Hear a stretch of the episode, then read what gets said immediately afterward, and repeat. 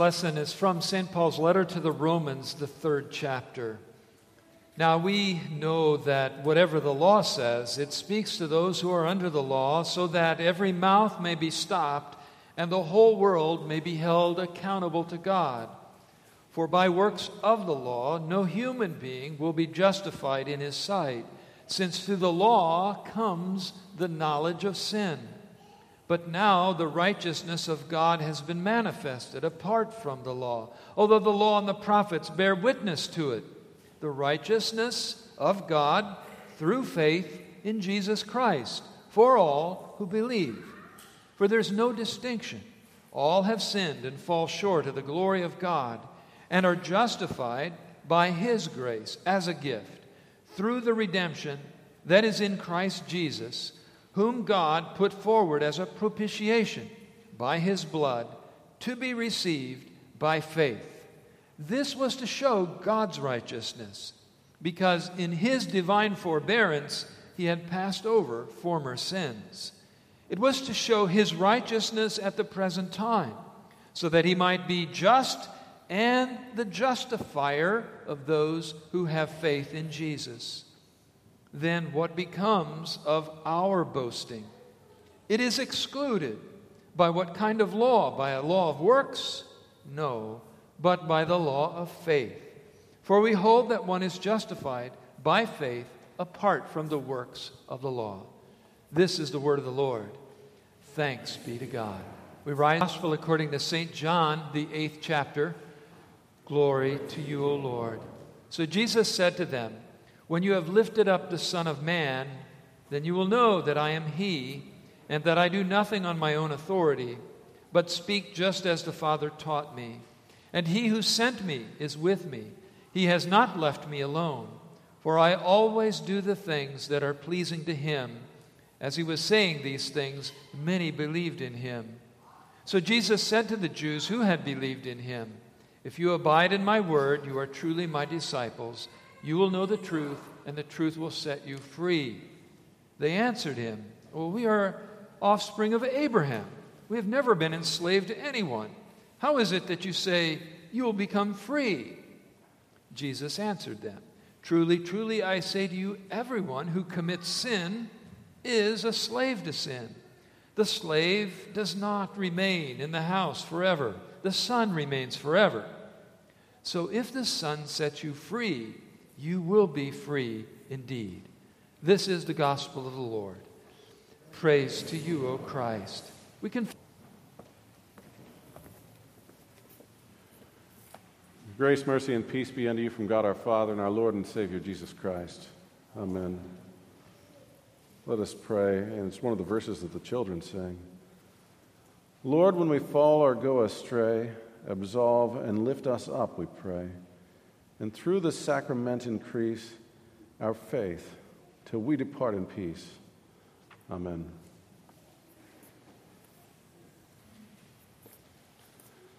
Here we are, Reformation Day 2021.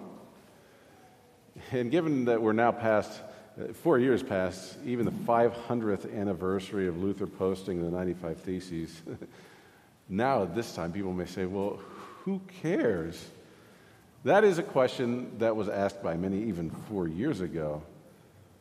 So what if it's 500 years after a historical event? Why does that matter? I think we all recognize if there's not a day off attached, that it becomes a much, much less important day in most people's minds. And there is some truth to that. If this is just a historical marker that we as Lutherans care about, and it probably isn't significant for anyone else. But we have always stated that that is not the reason that we celebrate Reformation Day in the church. The reason has always been that what the Reformation emphasized, why it's worth celebrating, is because it emphasized the clear Word of God especially as it relates to our eternal salvation. That's why we celebrate it, not just because it's a historical landmark. But we also should recognize that when we make statements like that, that it is about the Word of God, that it is about eternal salvation. Those kind of grand terms are exactly what the world scoffs at, not just in regard to Reformation Day, they don't know what Reformation Day is, but just in regard to Christianity in general. Because Christianity talks like about topics like sin, eternal life, salvation, Jesus being the Son of God, the, the Word of God in the Scriptures, that being a perfect and errorless Word. These are all things that the world rolls its eyes at, finds absurd that anyone would take them that seriously. Things that the world takes seriously. Actually, these are things that have been talked about in gospel readings that we've had over the past month or so. Over the past month or so, we've had readings talking about how people value things, how, how they judge worth of things in this life. And so we talked for a couple weeks about money, when it would be worth giving it up. Last week, Pastor Walther talked about what many people consider to be goals in life good education, good job, good marriage. In short, getting as much good out of this world and out of life as we can. But as Pastor Walther mentioned, if good stuff is the only thing that you value in life, that leaves out an awful lot of what we go through in our lives. And when people only value good things, and by good, I think shorthand, we mean things that make us happy, things that are fun, things that are nice, things that are enjoyable. But if that's the only thing that you find valuable, then you will find that life loses meaning when it isn't fun anymore, when you aren't enjoying it. So these days, maybe some of you have been involved in conversations like this, but topics like the quality of life come up. And I know that when quality of life issues come up, quite often, I'd say most of the time, death is listed as an option in that conversation. Last week we talked about Bartimaeus. He was a man who was blind, physically blind, lower quality of life. Some people already asking questions. And Pastor Walther talked about Bartimaeus last week. I don't want to rehash it here, but I want to point out that in our reading today from John chapter 8, it has blind people in it as well, and that kind of blindness is relevant for our discussion about Reformation Day here, 2021. So Jesus said to the Jews who had believed him, If you abide in my word, you are truly my disciples, and you will know the truth, and the truth will set you free. John chapter 8 features a discussion between Jesus and a crowd, and it gets to be a rather tense discussion at times because Jesus makes bold statements like this bold statements of truth without the kind of clarifications that we are used to people making when they make bold statements of truth today. This happens multiple times in the other Gospels, but John's Gospel, maybe especially, Jesus simply states a truth, a basic truth, we would say, of the faith. But the reaction of the hearers is confusion and usually followed by an insistence that Jesus is the one who is confused. He is the one who is making odd, erroneous statements. If you abide in my word, you are truly my disciples and you will know the truth, and the truth will set you free. Now, to us, as we are sitting here as Christians in this context, we get what Jesus is saying. We agree with what Jesus is saying. Jesus is telling us that we need to abide in His Word. We need to dwell in His Word. We need to live in His Word. that this word is truth and that through these words of truth, we are set free.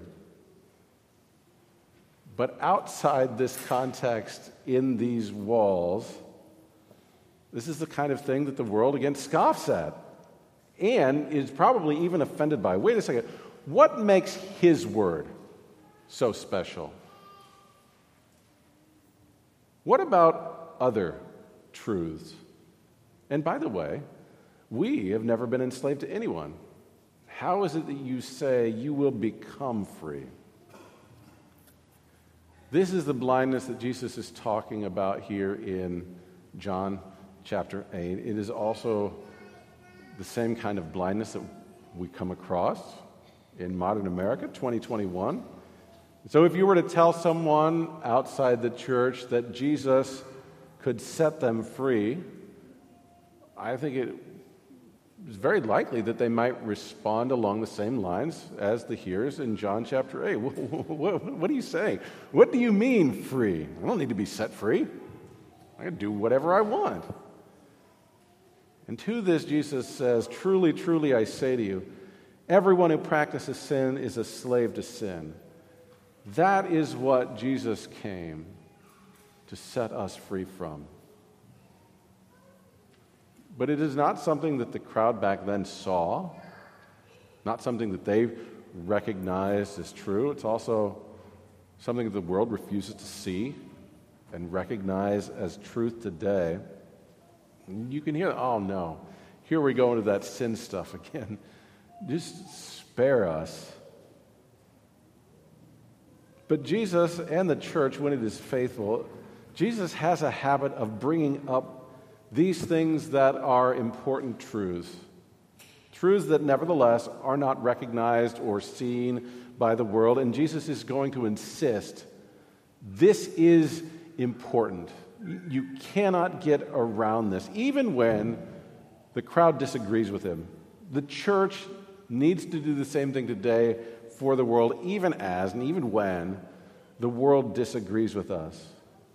Because this fact, the fact that Jesus is trying to get through to them, the fact that all people are sinners, every one of us has fallen short of the glory of God, that is an important truth.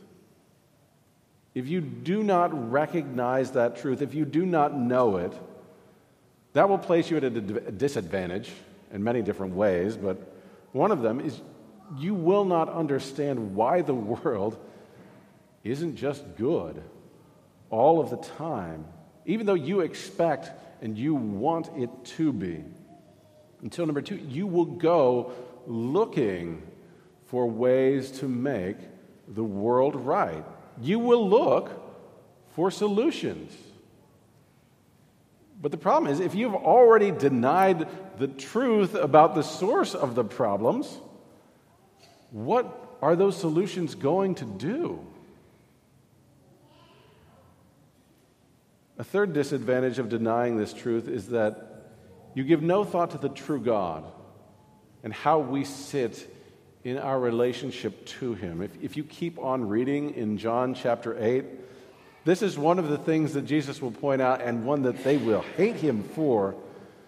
Because He'll say, since they do not recognize this knowledge, that they, they are enslaved to sin, that they, they refuse to acknowledge that, Jesus says that they do not really know God.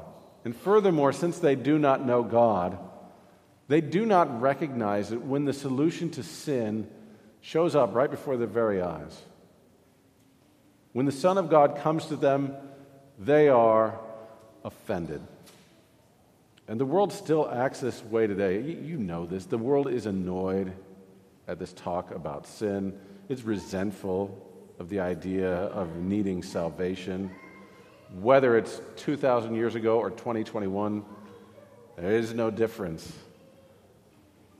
But the Reformation insisted on keeping these truths in front of people, on bringing forth the Word of God to everyone by, by word, by speaking, by preaching, as, as well as by print, by writing it down. That this would be in front of people and insisting that Jesus is the only Savior, insisting that salvation comes not by anything that we have done or will do or can do, but rather it comes, as Jesus says in our gospel reading, it comes because the Son sets us free by being lifted up on the cross. That is the word that we are to abide in. That is the word that we are to dwell in. That is where we are to live. And we see then that Jesus came not only pointing out inconvenient, unpleasant truths, like the fact that we are all sinners, but we see in the same gospel that he draws us to himself as the Savior from sin. So Paul will write Romans chapter 3 For there's no distinction, for all have sinned and fall short of the glory of God, and are justified by his grace as a gift through the redemption that is in Christ Jesus, whom God put forward as a propitiation by his blood to be received by faith. This, the church insists, this is the true good. This is the good news. This brings us to what is best. But when it does so, it points out that this came through not happy, not through happy, nice, enjoyable things. Rather, it came through the suffering and death of the Son of God. Through Christ's death and resurrection is how this becomes true and good news for us. This is what we proclaim as heirs of the Reformation. This is what the church has always proclaimed, will always proclaim, because this is God's answer to what is wrong in the world. And we see in that that God even takes what is awful in life and he bends it to his own good purposes and uses.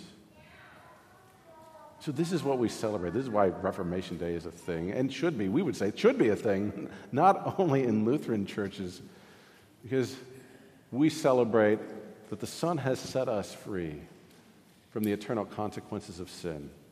So, we are free indeed. Amen.